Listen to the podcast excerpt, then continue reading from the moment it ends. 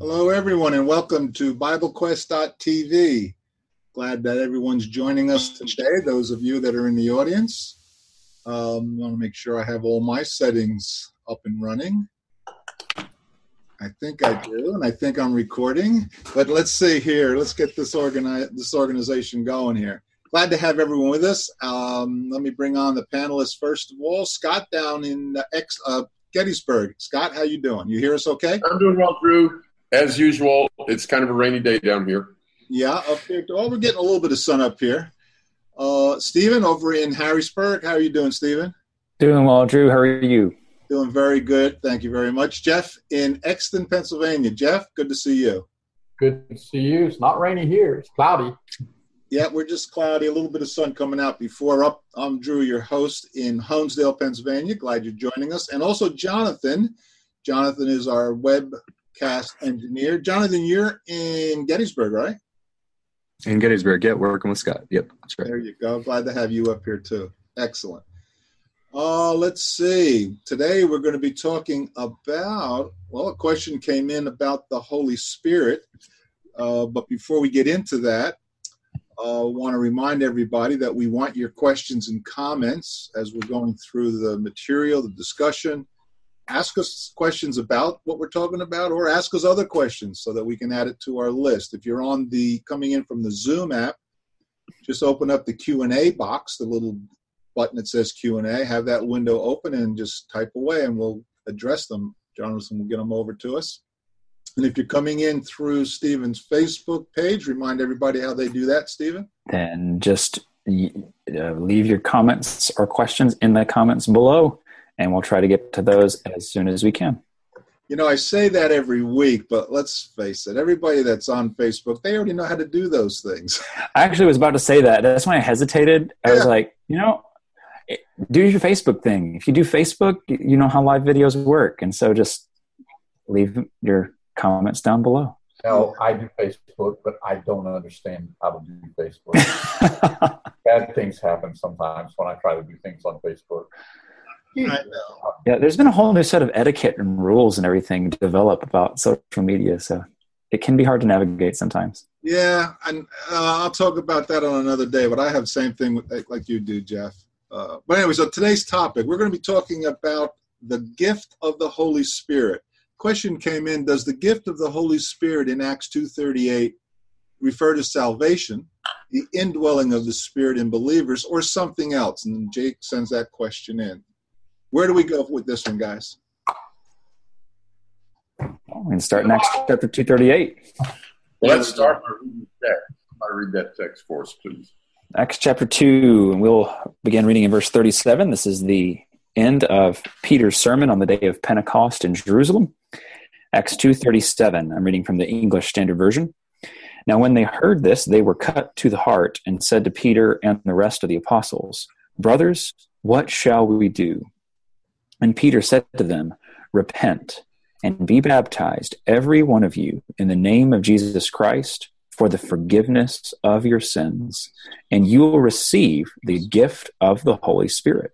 For the promise is for you and for your children and for all who are far off, everyone whom the Lord our God calls to himself. So that is the text, and the question is specifically Does the gift of the Holy Spirit in Acts 2.38 refer to salvation, the indwelling of the Spirit in believers, or something else? So it's kind of a grammatical question in a way. You know, if I say he gave her a gift of flowers, or if I say uh, he gave her a gift of Walmart, um, normally maybe we would say from Walmart, but you get the idea. He gave her a gift of Walmart. Well, he could have given her Walmart, I guess. Or he could have given her something that he got from Walmart. You got a franchise. If her a gift of flowers. The flowers are what he gave. And grammatically, you have some ambiguity there in Acts chapter 2 uh, the ambiguity is is the Holy Spirit grammatically is that what Peter intends to say was is given, or does he mean that the Holy Spirit will give you something?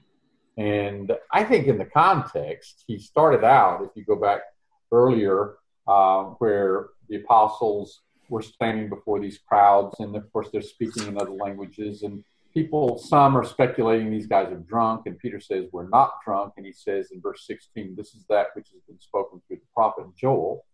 It should be in the last days, says God, I will pour forth of my spirit upon all flesh. And then he continues the quotation.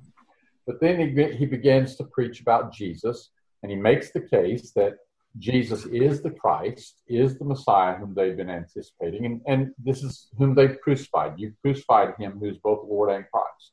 They were cut to heart, said, What do we do? And Peter says, Repent and be baptized, every one of you, in the name of Jesus Christ, unto the remission of your sins, and you shall receive the gift of the Holy Spirit. Now, he's mentioned the pouring out of God's Spirit back in earlier in Acts 2, quoting from Joel. But he goes on, he says, For to you is the promise. And it, seems easy to me to understand the promise being the promise that was quoted from Joel. He says, For to you is the promise, and to your children, and to all that are far off, as many as shall call on the name of the Lord. And that line also goes back to Joel chapter 2. It's quoted in Acts 2.28. It shall be that whosoever shall call on the name of the Lord shall be saved. So the fact that he uh, takes this idea of, re- of receiving the promise, receiving the gift of the Holy Spirit, because the promise is to you, as many as, uh, well, how does he say it? For to you is the promise, and to your children, and to all that are far off, even as many as the Lord our God shall call unto him. Um, it just it looks like he's referring back to what he had set up in quoting Joel chapter two. Are you saying, Jeff, that the promise then is that gift of the Holy Spirit? Uh, y- yes, he is back in Joel 2. What was promised was that God would pour out his spirit upon all flesh. And ultimately, all flesh is going to mean Gentiles as well as Jews, to which Peter alludes in chapter 2 when he says, To you and to your children and all that are far off. Uh, this is a little off, but that, that puts it in an interesting concept, a, a perspective with what Moses had said. When um, I can't remember the exact place it happened, you guys will remember, but there were some elders that were given the some of the gift that uh, that the power that Moses had, which was the Spirit. And wasn't it Joshua that was a little jealous on Moses' behalf? And then Moses says, "Well, I wish everybody could receive the Spirit." more than just these. And so, uh, isn't that then relating, has some connection to, well, now everyone does get the Spirit in the New Testament? Yeah, I think that's a really interesting passage. I cannot also remember it off the top of my head uh, where it is. I'm looking for it in the book of Numbers here. Um, but yeah, that's really interesting that Moses uh, seems to long for a day when all God's people receive the Spirit. And yeah, uh, yeah and that, that there there is, I think, a perhaps a shadow of Acts 2 in that. Scott, are, you're trying to say something. Quick question. First, yes. What was that? I, I have a question first. I have a technical question. I am afraid that my audio messing up here has me at a different time than you all because I'm hearing your voices over my computer. It keeps coming with a delay. And so I'm not sure if I'm on the same time as you are. So, like, I'm going to say one, somebody say two, I'm going to say three. I'm going to see if we're at the same time. So I'll say one. One, two, two three, four, four, five, All right. six. Yeah, you are, your video Yeah, we're a is, little off. your video is a little delayed, Scott. By the way, that passage Yeah, okay. is Numbers So 11. I will probably have limited amount to say today. Okay, so Numbers 11 was the passage that Drew was referring to.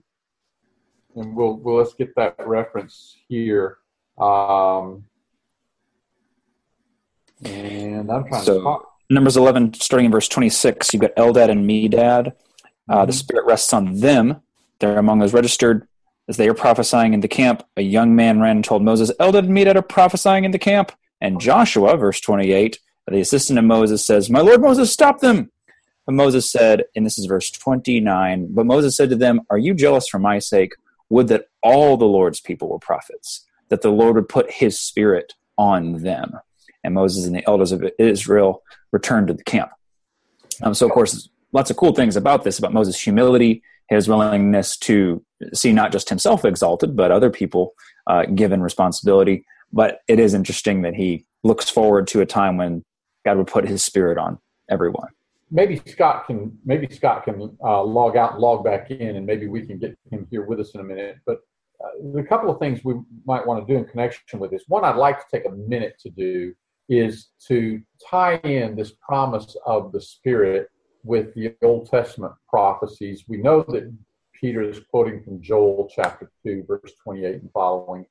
Joel is very similar to, to Ezekiel's prophecy in several ways, but there is the idea of um, uh, future restoration of God's people in both Ezekiel and Joel um, that is described as including God's pouring out his spirit. Um, and in both Ezekiel and Joel, it then goes on to talk about some enemies of God's people after the pouring out of God's Spirit, after the beginning of the inauguration of the Messianic age.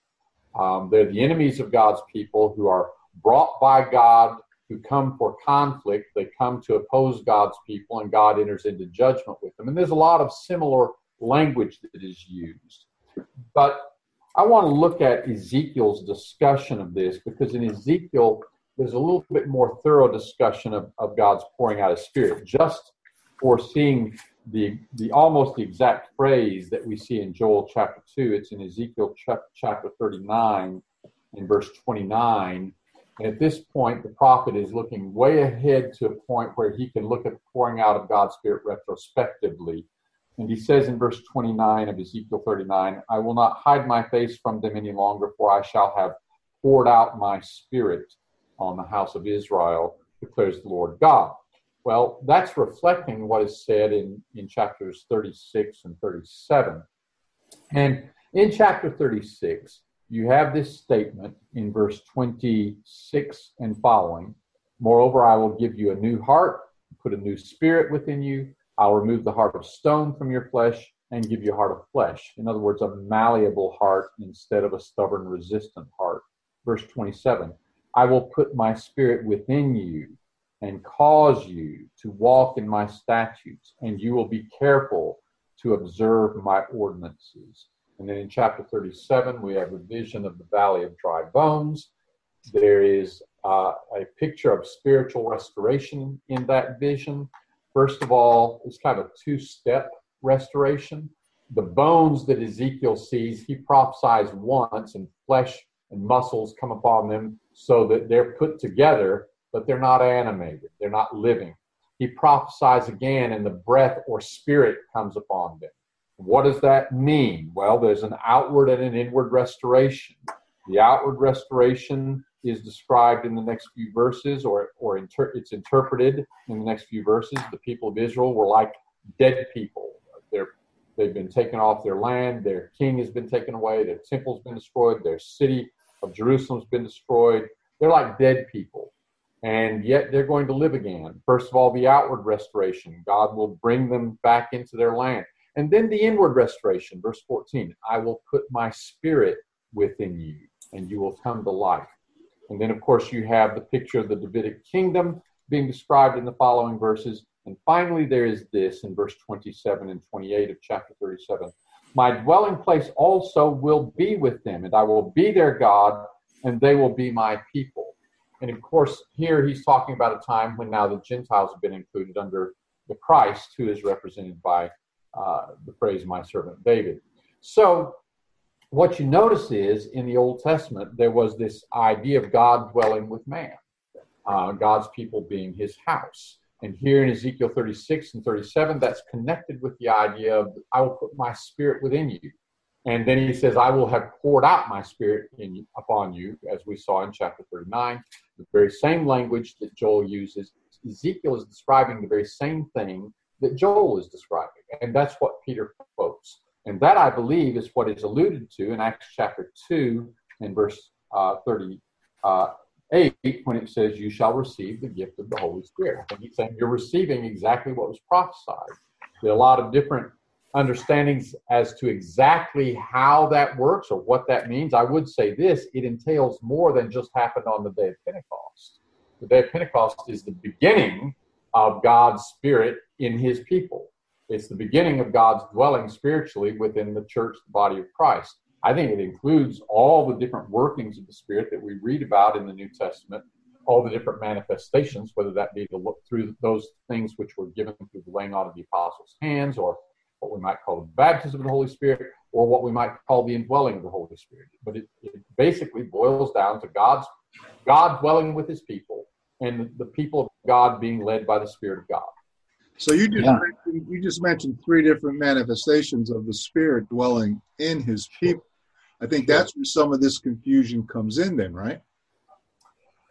Um, maybe, sure. But I guess my point is that I don't think in Joel chapter 2 and, and Ezekiel chapter 36 and 37 that it was an anticipation of a particular manifestation of the Spirit so much as it was an it was an anticipation of God's people being infused with the Spirit of God, God dwelling with his people. Um, and, and as it says in Ezekiel chapter 36, and verse 27, causing them to walk in his statutes and that they would be careful to observe his ordinances. When it happened in the first century on the day of Pentecost and after that, not every Continues not everybody received that same a same version of that manifestation, right? That's right. And First Corinthians 12 outlines that, particularly the end of the chapter where he talks about different miraculous manifestations of the Spirit, but points out at the end of the chapter not everyone's going to be a miracle worker, not everyone's going to be a healer, not everyone's going to do this. And so the promise in Acts chapter 2 uh, talks about the Spirit in general. Repent and be baptized, every one of you, in the name of Jesus Christ for the forgiveness of your sins, and you will receive the gift of the Holy Spirit. I don't think that just refers to miraculous gifts. Uh, we're going to see a variety of gifts in even in the New Testament. Uh, but I do believe that the gift of the Holy Spirit is the Spirit Himself, as was promised, which is Jeff has done a great job of outlining. Welcome back, Scott. Yeah, I've switched computers. I've gone over to a Mac, but it was full of a bunch of tabs open. I didn't realize. Am I on the same time as you guys? I think I still may not. Pretty close. Your audio is a little crackly, but we can hear you okay. Okay. Uh, in comment to what you just pointed about uh, whether or not this meant directly miraculous ability, let's just read the text a little farther. Peter said, Repent and be baptized, every one of you, in the name of Jesus Christ, unto the remission of sins, and you shall receive the gift of the Holy Spirit. For to you is the promise to your children, to all that are far off. Then in verse 41, they that then received his word were baptized and I believe we received the gift of the Holy Spirit. And yet, who's doing the miracles in verse 43? The apostle. And many wonders and signs are being done through the apostles. Right. So it doesn't say 3,012 people were doing the miracles. It was still the apostles that were doing the miracles. Although I would say that included in, in this pouring out of God's Spirit, um, as anticipated in Joel and Ezekiel, is uh, the, uh, the the ability to do miracles that many had. Not everybody had that, but that's a part of.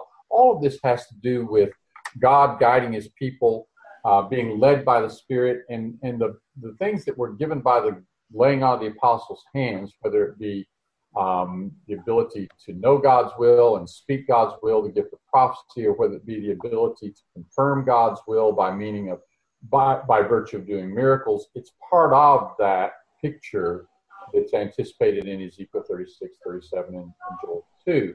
And in the first century, it was prevalent. Mm, Christians generally had these gifts. Not, I'm not saying at all. I'm not disagreeing with you. I'm not saying at all that everybody who receives the gift of the Holy Spirit has the ability to speak in tongues or do miracles. Uh, but that was a part of all of this.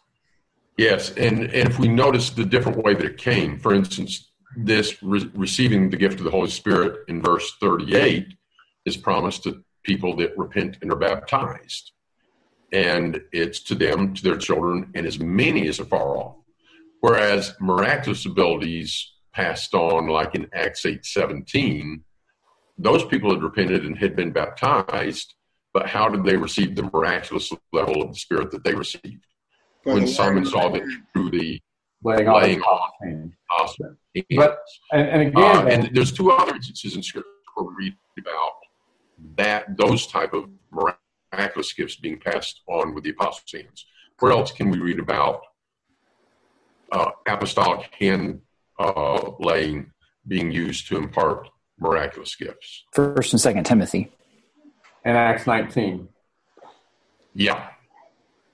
Yeah, so Paul uh, said you know, he, he baptizes them first in the name of Christ, then he lays hands on them and they speak in tongues and prophesy. And, and Timothy had a gift that had come to him through the laying on of Paul's hands. But, but keep in mind, you know, in that quotation from Joel, as Peter it in Acts 2.17, it shall be in the last days, saith God, I'll pour forth of my spirit upon all flesh, and your sons and your daughters shall prophesy and your young men shall see visions, and your old men shall dream dreams.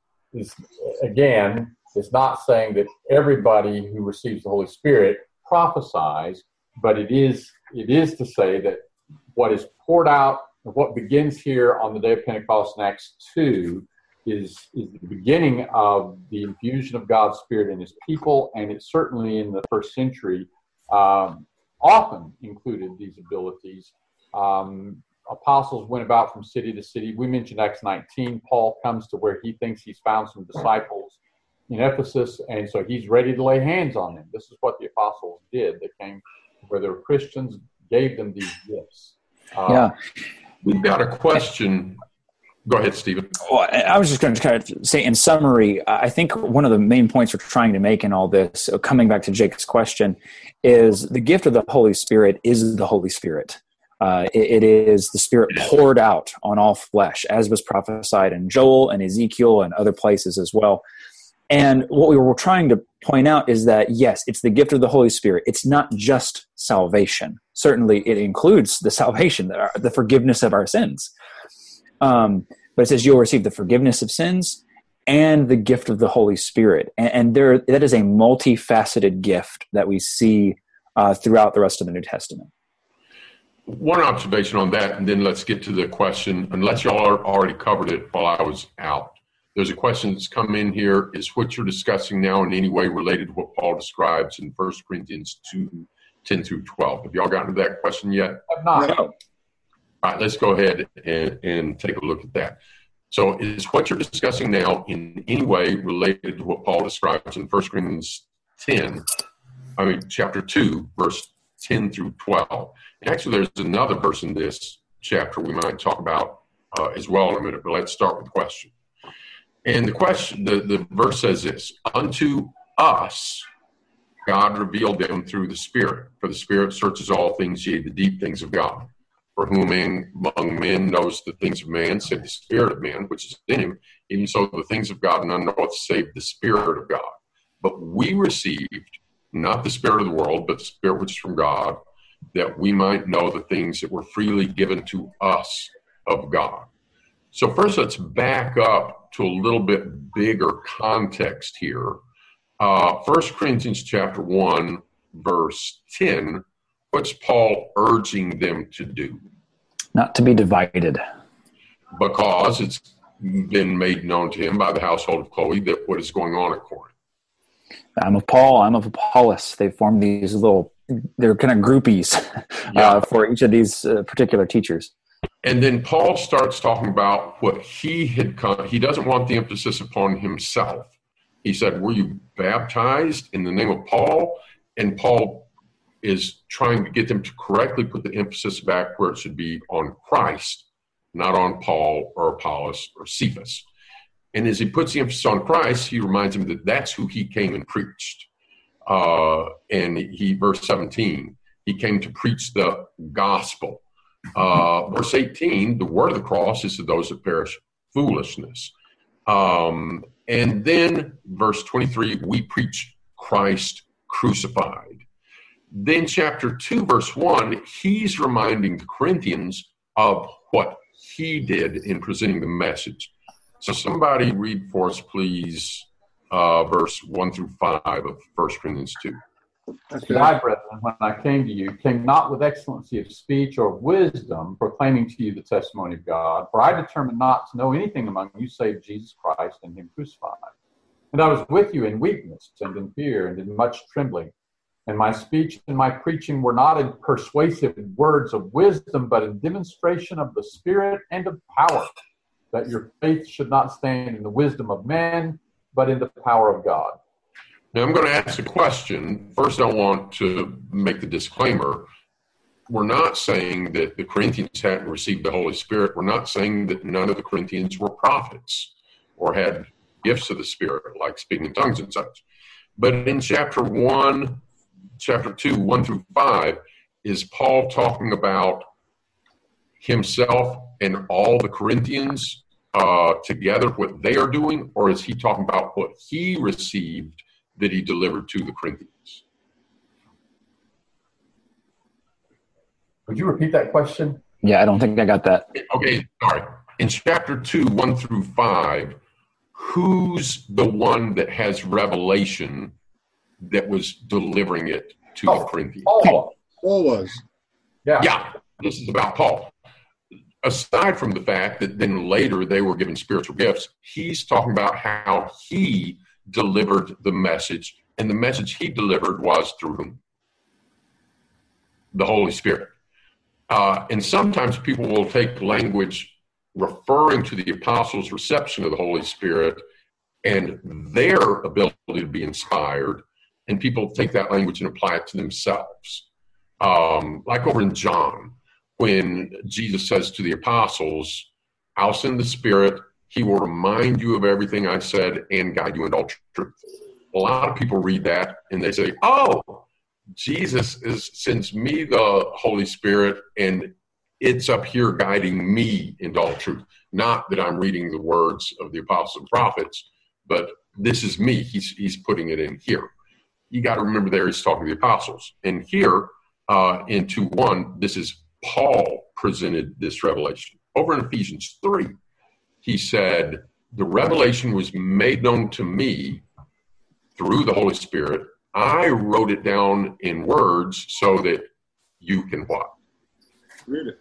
Can understand Read it. it and You could understand his. Yes.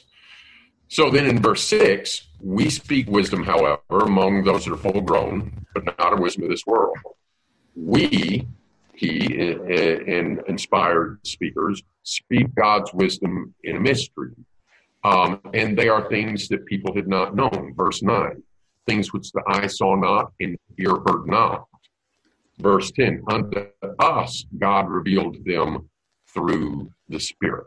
So I think this ties in, at least at the first, with pointing back to the revelation given through Paul and other inspired speakers that they're speaking this message from God.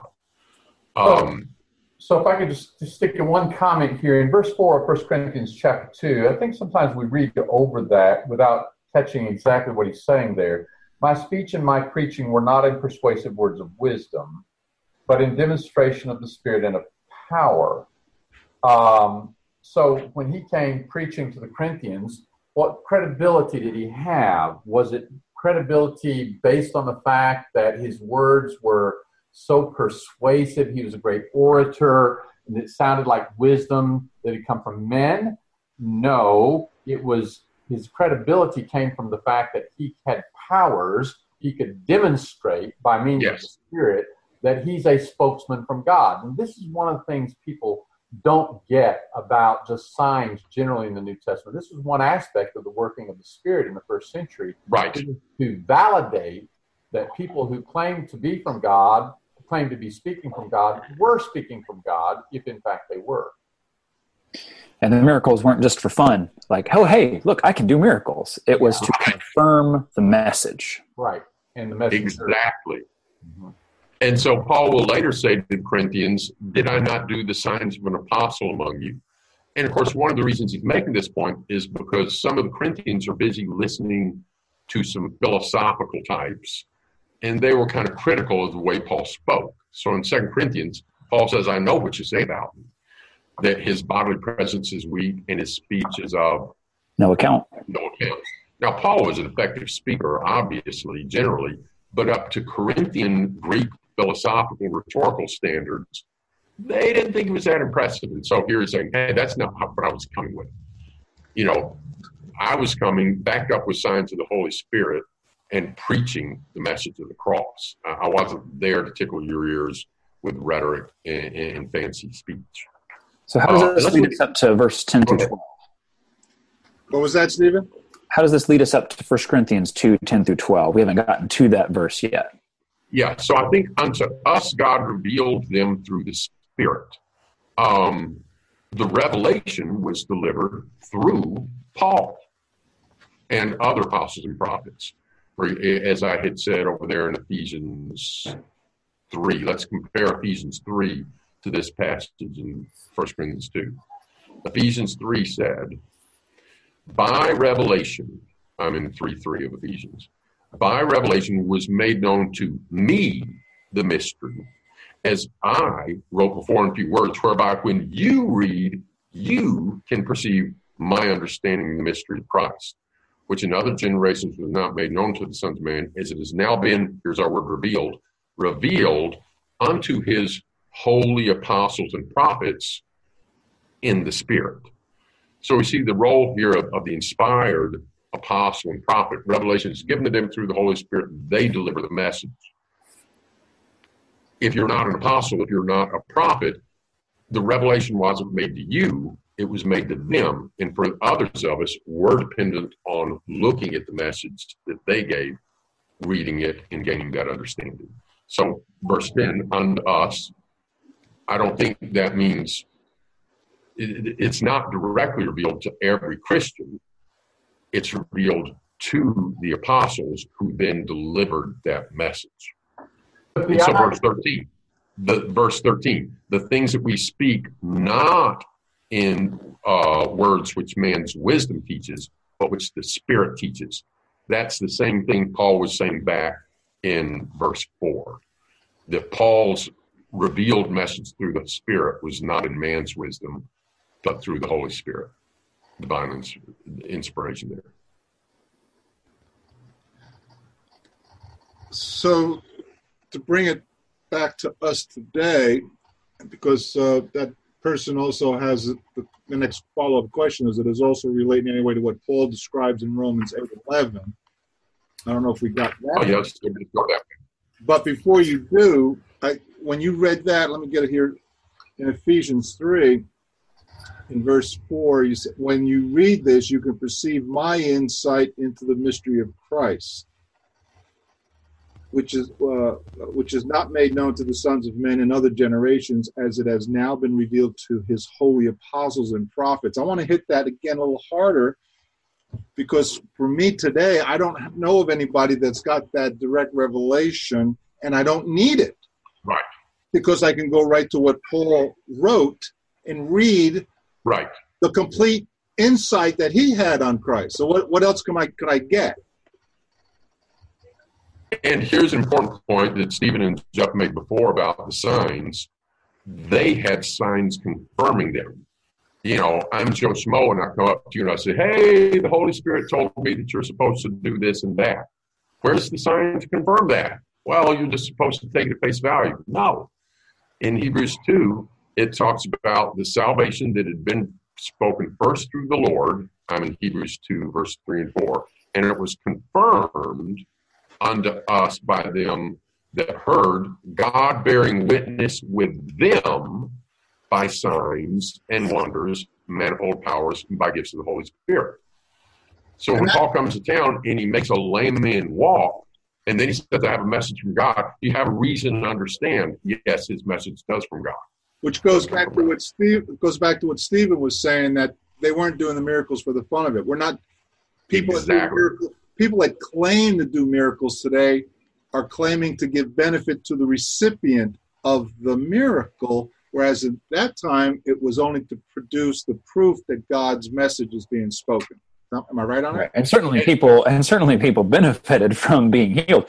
But Jesus didn't heal every blind man and every lame man in Judea. Right. Uh, the, the, the, samples that he did were number one to confirm that he was who he said he was. So listen to his message. And number two, it was to show physically what Jesus could do for you spiritually he can open your eyes spiritually. So let me, I can make this blind man see, just like he can make the blind man see. He can open our eyes spiritually as well. So let's get to the to the uh, questioner's question. Does it in any way relate to what Paul describes in Romans eight eleven? Or did somebody want to say something further on? No, that's what I want. I wanted to get to that question. Okay, go ahead and do that. So the question is, does it relate in any way to what Paul describes in Romans 8 11? And in Romans 8 11, Paul says, But if the spirit of him that raised up Jesus from the dead dwells in you, he that raised up Christ Jesus from the dead shall give life also to your mortal bodies through his spirit that dwells in you. And, and I think, yes, absolutely it does. In this context, Paul is contrasting the mind of the spirit and the mind of the flesh. There are those who have the mind of the spirit. They are guided by the spirit. They're directed by the spirit. There are those who have the mind of the flesh. They do whatever their flesh wants. Um, the one who is in the spirit, he's guided by the spirit, the mind of the spirit. Again, we were in Ezekiel earlier. Think of when God talked about putting a new spirit in you, a heart of flesh. The idea of a heart of flesh is not the organ that pumps blood, it's the mind, it's the inner man.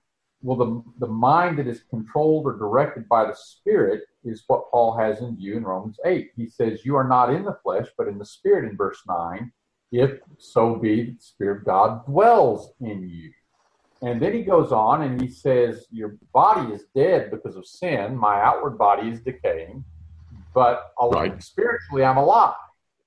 But then he says, Moreover, or in addition, in spite of the fact that right now my outward body is dead, if the spirit of him that raised up Jesus from the dead dwells in you, uh, the same one who raised Jesus from the dead can raise you, raise your mortal body. And so he says, He that raised up Christ Jesus from the dead shall give life also to your mortal bodies through his spirit that dwells in you. So those who have God's spirit are, are going to be those who are going to be raised from the dead. Just a, kind of a note to us, we talked earlier today when we were kind of talking about this program in preliminary way about a connection between, say, First Corinthians 6, and where he says, Know ye not that uh, your body is a temple of the Holy Spirit, and how that relates to all of this. And I was making the point that Paul connects the idea of the Spirit dwelling in us with the resurrection. He does that right here. And then again down in verse 23. So in Romans 8, this is not just the apostles, this is every Christian.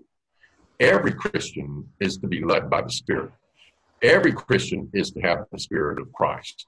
It's those that have that that have the hope of resurrection. The hope of resurrection is not limited to the apostles. So let's look at in, in 1 Corinthians 6 when he said, is telling them to abstain from fornication. Know you not that your body is temple of the Holy Spirit? Uh, you know, he's not just talking to those of you that are apostles or prophets. It's every Christian. In Acts 2, because we have another statement that's coming here says, So reception of the work and power of the Spirit, yes, but not one entailed within the promise extended in Acts 2. Uh, just kind of summing up some of this together. In Acts 2, that's for every Christian.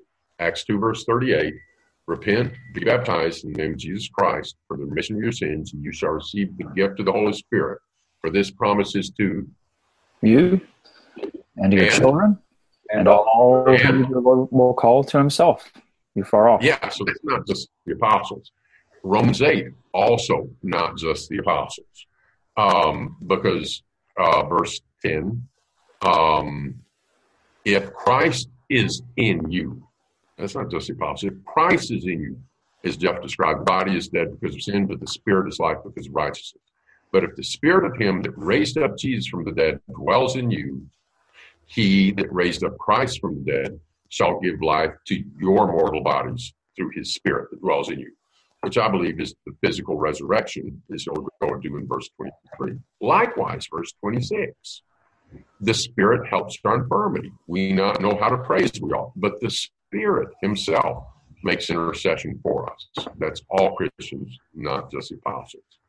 Um, I want to talk for a few minutes about this phrase in verse 14 led by the Spirit. But first, let's see if anybody else has other comments you want to no, make. No, if we're going to get to led by the Spirit, we better get there quick. We only have six minutes left.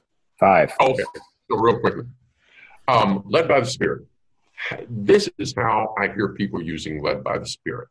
You know, well, you know, we're looking for uh, a new house, and you know, but it's just really hard. You know, we looked at the uh, two story, we looked at an older house, we looked at one on a cul-de-sac, but I just I'm not feeling led yet which one the Holy Spirit wants me to take. Or you talk to somebody, you know, so, you know, what you going to major in in college? Uh, haven't felt led yet. Um, you know, so after you finish college, you know, where, which job are you going to take? The one in Pittsburgh or the one in Philly? Well, I'm waiting to see which way the Spirit leads me. And you guys hear people using those expressions? Oh yeah, oh yeah, yeah, yeah, yeah, yeah. All the time, all the time. All right, led by the Spirit is a scriptural phrase. Felt led by the Spirit is not found in the New Testament. Led by the Spirit was used of Jesus when the Holy Spirit led him to the wilderness. But the only times, the only times led by the Spirit is used of Christians is right here in Romans 8 in a parallel passage in what book? Galatians 5. Yeah, Galatians 5. So let's look at it here in Romans 8, uh, verse 14. After having said, you know, in verse 6, the mind of the flesh is death, but the mind of the spirit is life and peace. It says in verse and verse 12, this is Romans 8 12, brethren, we are debtors not to the flesh to live after the flesh. For if you live after the flesh, you must die. But if by the spirit you put to death the deeds of the body, you shall live. For as many as are led by the spirit, these are the sons of God. And then it talks about some other things there. But let's compare that to Galatians 5. In Galatians 5, this is our other passage where it says led by the Spirit. It starts with a synonymous phrase. Verse 16. What's the synonymous phrase in verse 16? Walk, walk by the Spirit. Yeah, walk by the Spirit. Does it say walk by the Spirit and you will not go to LSU, you'll go to Penn State? no, walk by the Spirit, meaning by the Kia, not the Toyota. No, no. It's walk by the Spirit and you won't fulfill the lust of the flesh. For the flesh lusts against the Spirit, the Spirit against the flesh are contrary. Well, what would the flesh and the Spirit be? Well, verse 19. What are the works of the flesh? Flesh picking the wrong major, going to a different university than the Lord had planned for you.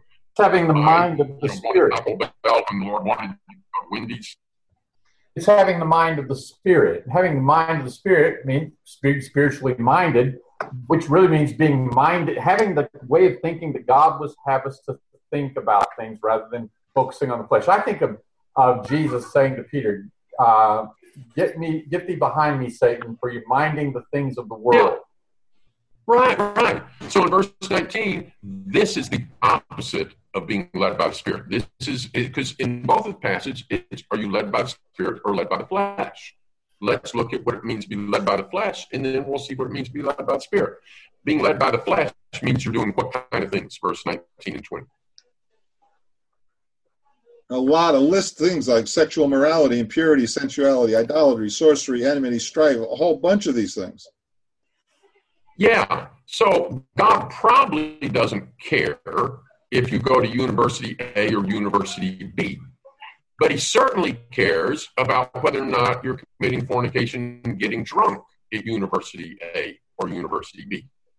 God probably doesn't care if you're going to be a shoe salesman or an engineer, but he cares about whether or not you're being hateful and spiteful and lascivious and idolatrous and party, partying and drunkenness and committing fornication. Don't go, don't be led by the flesh. Instead, be led by the Spirit. Look at it in verse 22. The fruit of the Spirit is what?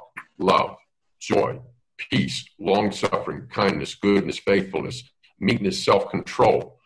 And then it says in, uh, and, and that, back in verse 18, see what it's called? If you are led by the Spirit. The person that is using self control and being kind and being faithful is being led by the Spirit. The person that's getting drunk and committing sexual immorality is being led by the flesh. Verse 25 If we live by the Spirit, by the Spirit let us walk. And that being led is, is not compulsory. The Spirit's not making us do any of these things. He's, we're to walk with Him. This is the direction He, he points us. And if we will walk with Him in that, we're being led by Him. And so I really think so many people they're they're wasting a lot of time trying to figure out what God's plans are for them on mundane decisions like blue or black, or or you know whatever, and missing the point that what he really wants him to be doing is to be doing his will instead of sinning.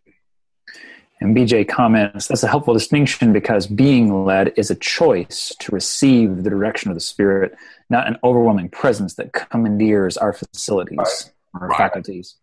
And that's what I meant with it. It's not com- it's not right. compulsive by the Spirit. It's our voluntarily being led by Him. Right. Yeah. Amen. Well, guys, I think we're we're past the time of our program today. Uh, I think we really covered a good portion of that. If anyone in the audience has more questions or follow up, we want you to go to BibleQuest.tv at any time. Fill out the form. That's where some of our questions have been coming in. Just fill it out, send it in to us, and we'll bring it into the, the list of discussions for our next time. Guys, I thank you for everything you put in. Any other final notes? Uh, Scott? If somebody would like to look at that and some extensions of it further, uh, go to YouTube three minute Bible study led by the Spirit. All right, you were broken up a little bit on that. Jeff, can you repeat that?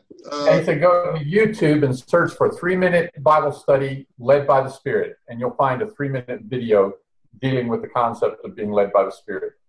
Great, great. All right, gentlemen, thank you very much for your input today, your comments, and thank you in the audience. Please join us again next Tuesday when we will do it again at 2 p.m.